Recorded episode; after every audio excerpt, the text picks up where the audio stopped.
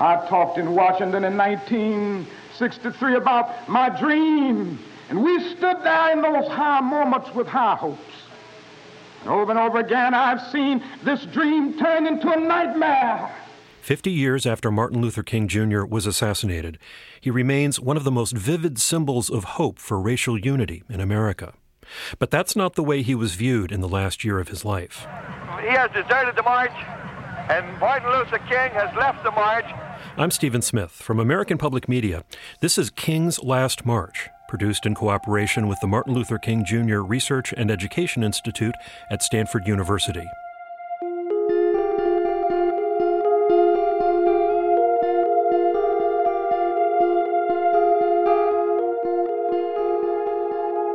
This is Riverside Church in New York City.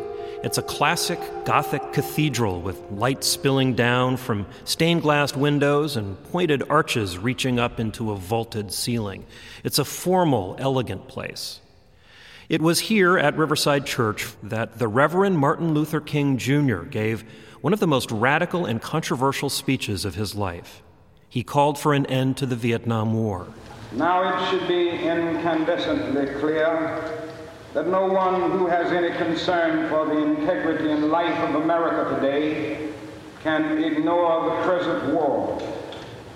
If America's soul becomes totally poisoned, part of the autopsy must read Vietnam. These words placed King well to the left of the American mainstream at the time. The anti war movement was just gathering steam. Most Americans still supported fighting on to victory. King spoke here at Riverside Church on April 4th, 1967. Exactly one year later, he was assassinated.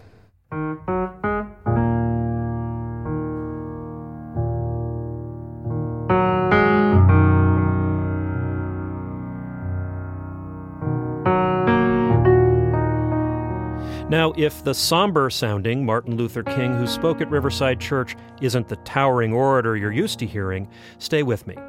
In the last year of his life, King was in many ways not the figure that both his followers and his opponents had come to know. He could still thunder from the pulpit, for sure, but his message grew more challenging and more pessimistic. Back in 1963, King stirred the nation with his I Have a Dream speech from the steps of the Lincoln Memorial. In 1967, he lamented what had become of that dream. And Over and over again, I've seen this dream turn into a nightmare seen promising young black boys who are already facing discrimination at home, going away and dying in disproportionate numbers in Vietnam. We are 11% of the population here, and we are 22 and 4 tenths percent of the dying force in Vietnam. In this podcast, we'll trace the final year of King's life. It was a time when a hostile U.S. government spied on King and neglected to warn him about death threats being made against him. A time when King followed his moral compass to an increasingly isolated and lonely place. And a time when his deep convictions about nonviolence and the need to help poor people led him to say things that many Americans found threatening. But King said being morally wise sometimes meant being politically unwise. And on some positions, cowardice asks the question is it safe? Expediency asks the question is it politic? Vanity asks the question, is it popular? But conscience asks the question, is it right? And there comes a time when a man must take a position that is neither safe, nor politic, nor popular, but he must take it because it is right. And that's where I stand today.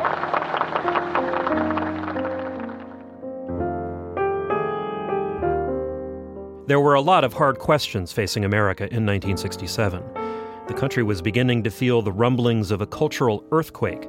Anti war movements, social justice movements, counterculture movements, they were all converging to assault the status quo.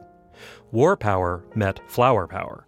For weeks, U.S. planes, ships, and artillery have hammered the enemy emplacements, attempting to knock out the powerful communist guns. Uh, what, what we're thinking about is a peaceful planet. We're not thinking about anything else. We're not thinking about any kind of power. We're not thinking about any of those kind of struggles. We're not thinking about revolution or war or any of that. The whole black nation has to be put together as a black army. and we're going to walk on this nation. We're going to walk on this racist power structure, and we're going to say to the whole damn government, stick 'em up, mother. This is a hold up. We come for what's ours.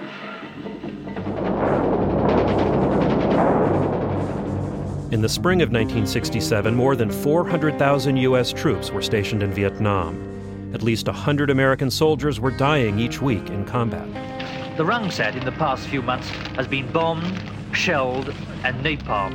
And from time to time. I wish I could report to you that the conflict is almost over. This I cannot do. We face more cost, more loss, and more agony. President Lyndon Johnson had been escalating U.S. involvement in Vietnam since 1965. Martin Luther King had always opposed the war, but he'd been careful not to criticize it too sharply, because Johnson had been a crucial ally on civil rights and on efforts to fight poverty. But as Johnson poured more troops into Vietnam, King felt compelled to speak out. Negroes and whites are forced to fight in brutal solidarity on the battlefields of Vietnam. And yet, those same fighting pals probably won't be able to live on the same block when they get back to Chicago and Detroit. Martin Luther King's speeches against the Vietnam War drew swift public reaction, much of it damning. Newspaper editorials chastised King for stepping outside his field of expertise, civil rights. You have to remember in 1967, public opinion had not yet turned against the Vietnam War. Historian Michael Honey wrote a book about King's last year of life called Going Down Jericho Road. The New York Times, for instance, virtually called him a traitor, saying he had undercut his usefulness to his people and his country by making that speech. So he was roundly condemned, and within the black community too, by many black leaders. One of the things that people were concerned about was that Martin Luther King was taken away from the domestic issues by taking a stand against Vietnam and getting involved in the quote peace movement. Bernard Lafayette worked closely with King at the civil rights organization King led, the Southern Christian Leadership Conference, the SCLC. But Martin Luther King came to um, the conclusion that you could not really get our country to focus on domestic issues as long as Vietnam was capturing the headlines, and that's where a lot of our resources were going, and people were all caught up in the in the war. We spend approximately $500,000 to kill every enemy soldier in Vietnam, while we spend only $53 per person uh, in the so called war against poverty. In spring of 67, King spoke on a radio chat show in New York. if we can spend uh, approximately $35 billion to fight uh, what I consider an unjust, ill considered war in Vietnam and about $20 billion to put a man on the moon, then our nation has the resources to spend billions of dollars to put God's children on their own two feet right here on earth. King came to another crucial conclusion. As one who urged nonviolence at home, he could not remain silent about American aggression abroad. And I knew that I could never again raise my voice against the violence of the oppressed in the ghettos without having first spoken clearly to the greatest purveyor of violence in the world today, my own government. Some of King's staffers at the SCLC doubted his decision to speak against the government and the war. Dorothy Cotton directed educational programs for the organization. She says King was pained by the criticism he got. But I saw this um, pushing Martin into a kind of reflective mode to really think about um, his own commitment, not in any way doubting it, but if he if he doubted it, he came out of it saying, and this is a direct quote, if I am the last lone voice speaking for nonviolence, that I will do. Now there are those who say you are a civil rights leader. What are you doing speaking out? You should stay in your field. Well, I wish you would go back and tell them for me. Before I became a civil rights leader, I was a preacher of the gospel. When my father and others put their hands on my head and ordained me to the Christian ministry, it was a commission. And something said to me that the fire of truth is shut up in my bones. And when it burns me, I must tell it. When King spoke that fire of truth about Vietnam, it drew criticism, but also admiration, especially from people in the blossoming peace movement. In May 1967, King spoke to a crowd of 7,000 people on the campus of the University of California, Berkeley. Dr. King, will you be our candidate in 1968? Well, I must say that uh, it's very kind of you to even express such uh, concern and make such a request. Now, I do not feel that I'm presidential timber. I am committed to uh, trying to do this job of civil rights and this job of building wherever we can more opposition to the war in Vietnam, and this would certainly uh, take all of my time. And I would rather think of myself as one trying desperately to be the conscience of all of the political parties uh, rather than being a political candidate, whether it's for. Whether or not King could actually win the 1968 election, such speculation was deeply threatening to the incumbent Democrat, President Lyndon Johnson. LBJ was furious that King had broken ranks with him over the war. King's longtime nemesis, FBI Director J. Edgar Hoover, encouraged the president's anger.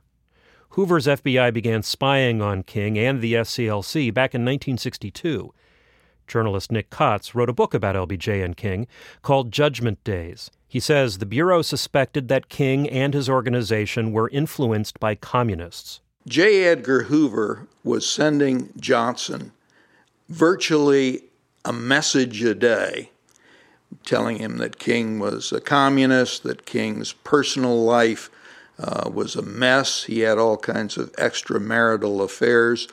And up until the Riverside speech in April of 67, Johnson never did anything to uh, strike out at King. With that speech, Johnson began to lash out at King, but privately. He never, ever did it publicly. And he was listening to Hoover's poison with a more attentive ear. I just got word that Martin Luther King will give a press conference at 11 o'clock this morning in Atlanta. In this telephone call between Hoover and Johnson, which the president secretly recorded, the FBI director passed along intelligence from the agency's wiretapping operation against King. Hoover said King was expecting racial violence to break out in Chicago. That's the substance of information. We got that highly confidentially over the technicals. Mm-hmm. King's massive FBI file contains no credible evidence that he was influenced by communists. But Hoover was a racist, and he viewed King's growing activism on both Vietnam and poverty as a threat to the government. So the FBI continued tapping King's phones, bugging his house, and in many other ways trailing and reporting on King. Andrew Young said King and his colleagues in the movement knew they were being followed whenever we checked into a hotel, we always saw the little cars with the guys, and they were always driving, you know, two, three year old Plymouths. It was not hard to find them. Quite often we found bugs in the hotel rooms, and we never moved them. Young says they even found microphones hidden in church pulpits where King was scheduled to speak. I can remember Ralph Abernathy pulling one out and said, Little doohickey, I don't know whether you playing in Lyndon Johnson's office, or J. Edgar Hoover's office, but I want the whole world to know uh, that we're going to get the right to vote and we're going to be free. Uh, and then he put it on top of the pulpit rather than under the bottom because he said, I want you to get this plain. For years, Hoover's FBI had been running a smear campaign against King.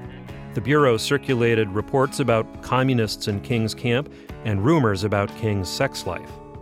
By 1967, about all King could do was try to ignore the threatening cloud of Hoover's skullduggery. King had much more difficult things on his mind.